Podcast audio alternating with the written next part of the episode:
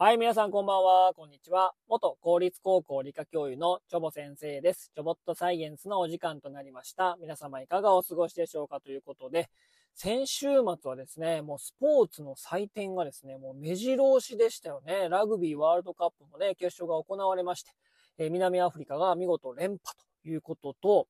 えー日本シリーズもね、始まりまして、土曜日はね、もう阪神が圧勝したんですけども、日曜日はね、オリックスがもう仕返したって感じでね、えーまあ一勝一敗で明日からね、甲子園で、えー行われるわけですけども、まあその中でね、私がね、一番ね、衝撃的だったのは、えー昨日ですね、えー競馬ですね、えー天皇賞秋、天皇賞秋のイクイノックスがですね、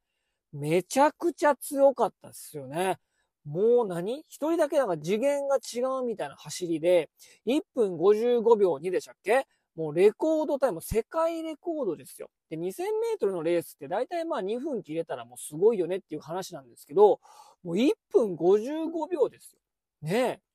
え。えー、まあ、前方3番手ぐらいにつけて、もう直線からもう本当に無知叩かずに、もう本当に、もうそのままスーって走ってって、もう圧勝劇やったんですけども、まあ世界のレーティングによりますと、今世界1位ということでね、まあちょっとね、凱旋門賞は見たかったですけども、ということでね、このイクイノックスめちゃくちゃ早いなということでね、次のジャパンカップとかね、えー有馬記念が楽しみなんですけども、このね、まあ、イクイノックス、まあ、をはじめ、サラブレッドね、まあ、馬ですけども、この、えー馬っていうのは、あの、ひずめがありますから、哺乳類の中の有定類、有定目に、属するわけなんですけども、このひずめのある哺乳類の中で、馬っていうのは、ちょっと絶滅しかかってるんだよっていうね、お話をちょっとしたいなと、えー思います。で、有定類、ひずめがあるという書くんですけども、この有定類にはですね、えー偶定目と奇定目っていうのがいるんですね。で、この、まあ、ひずめがですね、奇数なのか偶数なのかによって、偶定目と奇定類に分かれる、まあ、奇定目に分かれるんですね。この馬は、まあ、ひずめが割れておりませんから、まあ、奇数ですので、奇定目というふうに分類されます。で、偶定目っていうのは、まあ、ひずめが割れてたり、まあ、鹿とかですね、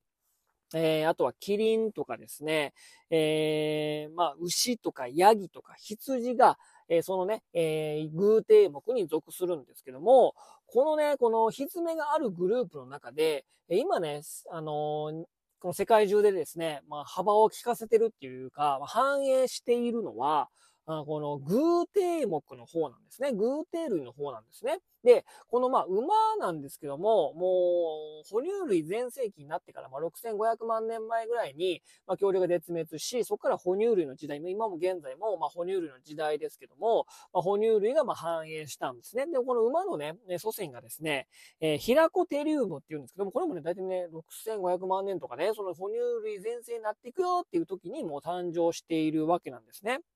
で、えー3390万年前から2300万年ぐらいにかけてですね、非常に多様化し、15近くの科、それに属するたくさんの種を生み出したんですけども、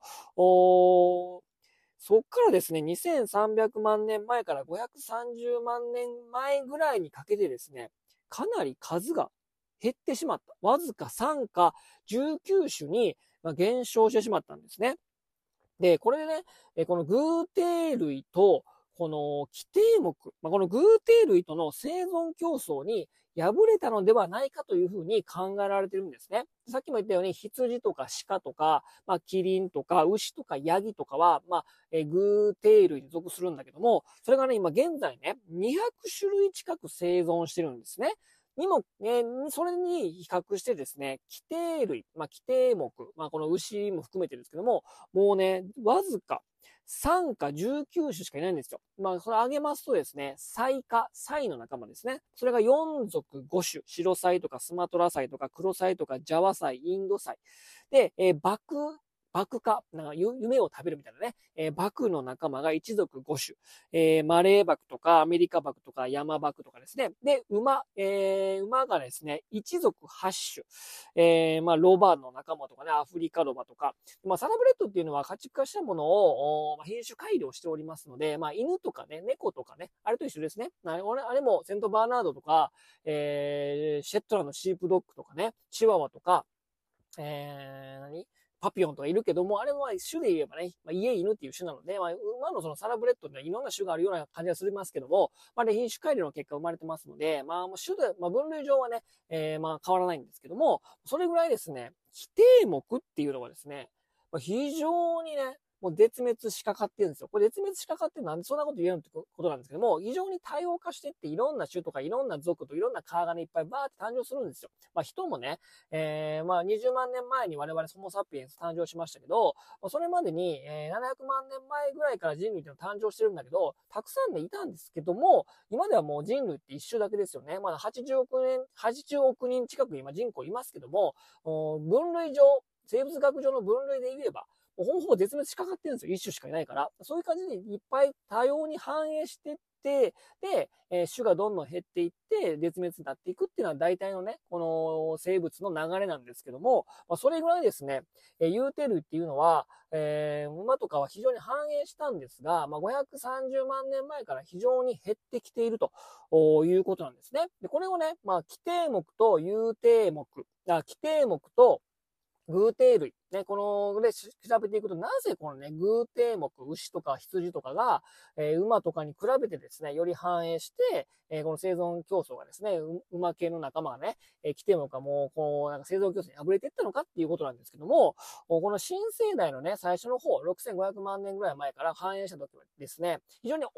暖だったんですね。うん。で、そっからですね、まあ、数が減っていくんですけども、数減っていったのの理由は、その寒冷化したっていうのがですね、えー、非常に大ききなことなんですね。で、寒冷化していくと、まあ、木が育ちにくくなりますから、草原になったんですよね。で、えー、この草原を構成する主なメイン種はイネ科、まあ、植物で、えー、葉にはですね、多量のセルロースが含まれてるんですね。まあ、細胞壁を構成するやつね。うん。で、もう、でもね、この有定類も、有定類ね、まあ、偶定目も、規定目も、牛も馬も、羊とか、あの、あのあの、キリンとかも、まあ、草食べますよね。まあ、食べるものは一緒やと。なんでこんなちゃうのって話話かもしれませんけども、うん、消化しにくいね、セルロースをま分解する、分解、食べて分解するんだけども、この分解の仕方がですね、規定目と偶定目とは違うんで、そこがね、生存競争に関わってきてるんですね。で、えー、今反映してるね、えー、偶定目っていうのはですね、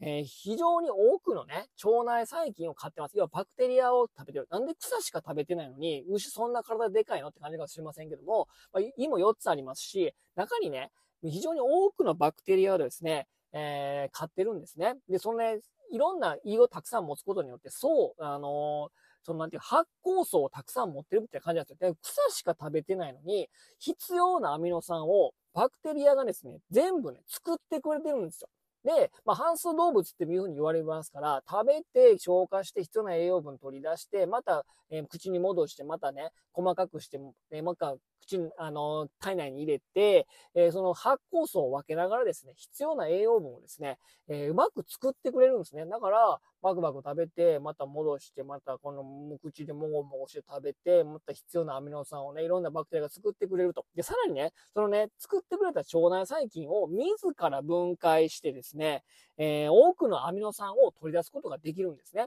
で、腸内細菌が作ってくれる草だけしか食べてないのに、腸内細菌が必要なバクテリア、あの、必要なな栄養分を作ってくれる。で、腸内細菌をまた分解してアミノ酸を取り出すってことでですね、まあ、非常に優れたね、草しか食べてないのに、まあ、セルロース分解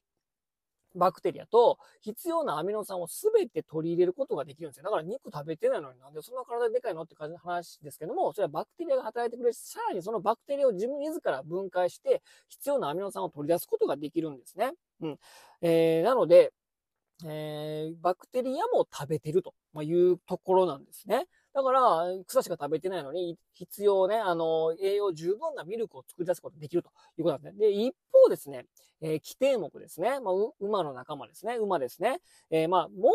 腸に多量のバクテリアを住まわせてるんですよ。まあ、バクテリアを住まわせて、えー、腸内細菌、あバクテリアによって草を分解するっていうところはですね、えー、偶定目と一緒なんだけども、ちょっとその辺がちょっと違うんですけども、えー、バクテリアによる草をね、発酵させてエネルギー源を作ることはできる。まあ、それはね、あの、偶定目と一緒なんだけども、バクテリアそのものを分解してアミノ酸にする術を持ってないので、必要なアミノ酸を栄養分が少ない草を食べるしかことがないんですよ。でなので、牛とかは食べて、バクテリアが作って栄養分作ってくれる。また反数してまた戻す。そしてまたバクテリアを自ら分解してアミノ酸を全部、えー、必要なものはカムバックできるんだけど、あの、馬の場合は、盲腸で分解して、バクテリアが分解してくれて栄養分取り入れることができるんです。できるんだけど、腸内細菌とか、そのバクテリアそのものを分解してエネルギーを得る術を持ってないので、少ないアミノ酸、それ以外の必要なアミノ酸は草食うしかないんですよね。で、その草食うしかないんだけども、非常に栄養分少ないから、大量に食べることが食べるしかないんですよ。で、馬がね、頻繁に走っているのはですね、えー、余分なカロリーをもう捨てられないから走って捨てるしかないみたいな。まあ、それを利用して品種改良してサラブレッドができたんだけど、なので、草食べるしかないんやって、バクテリア分解するしかないから、バクテリア分解できないから、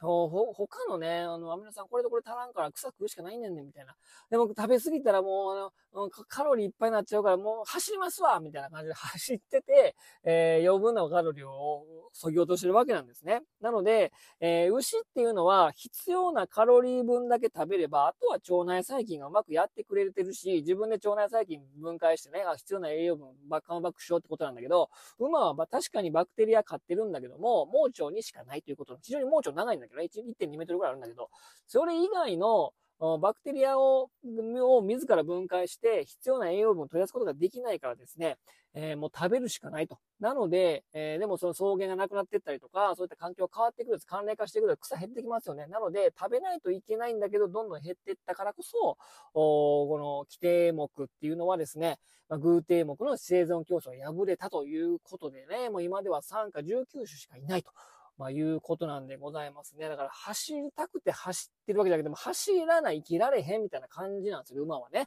ということでですね、まあ今日はですね、哺乳類の有定類、蹄のある動物の中で、規定目、まあ馬馬が属する規定目は、まあ、絶滅寸前なんだよというお話をしましたということで、今日はこの辺にしたいと思います。それではいつもさよなら。バイバイ。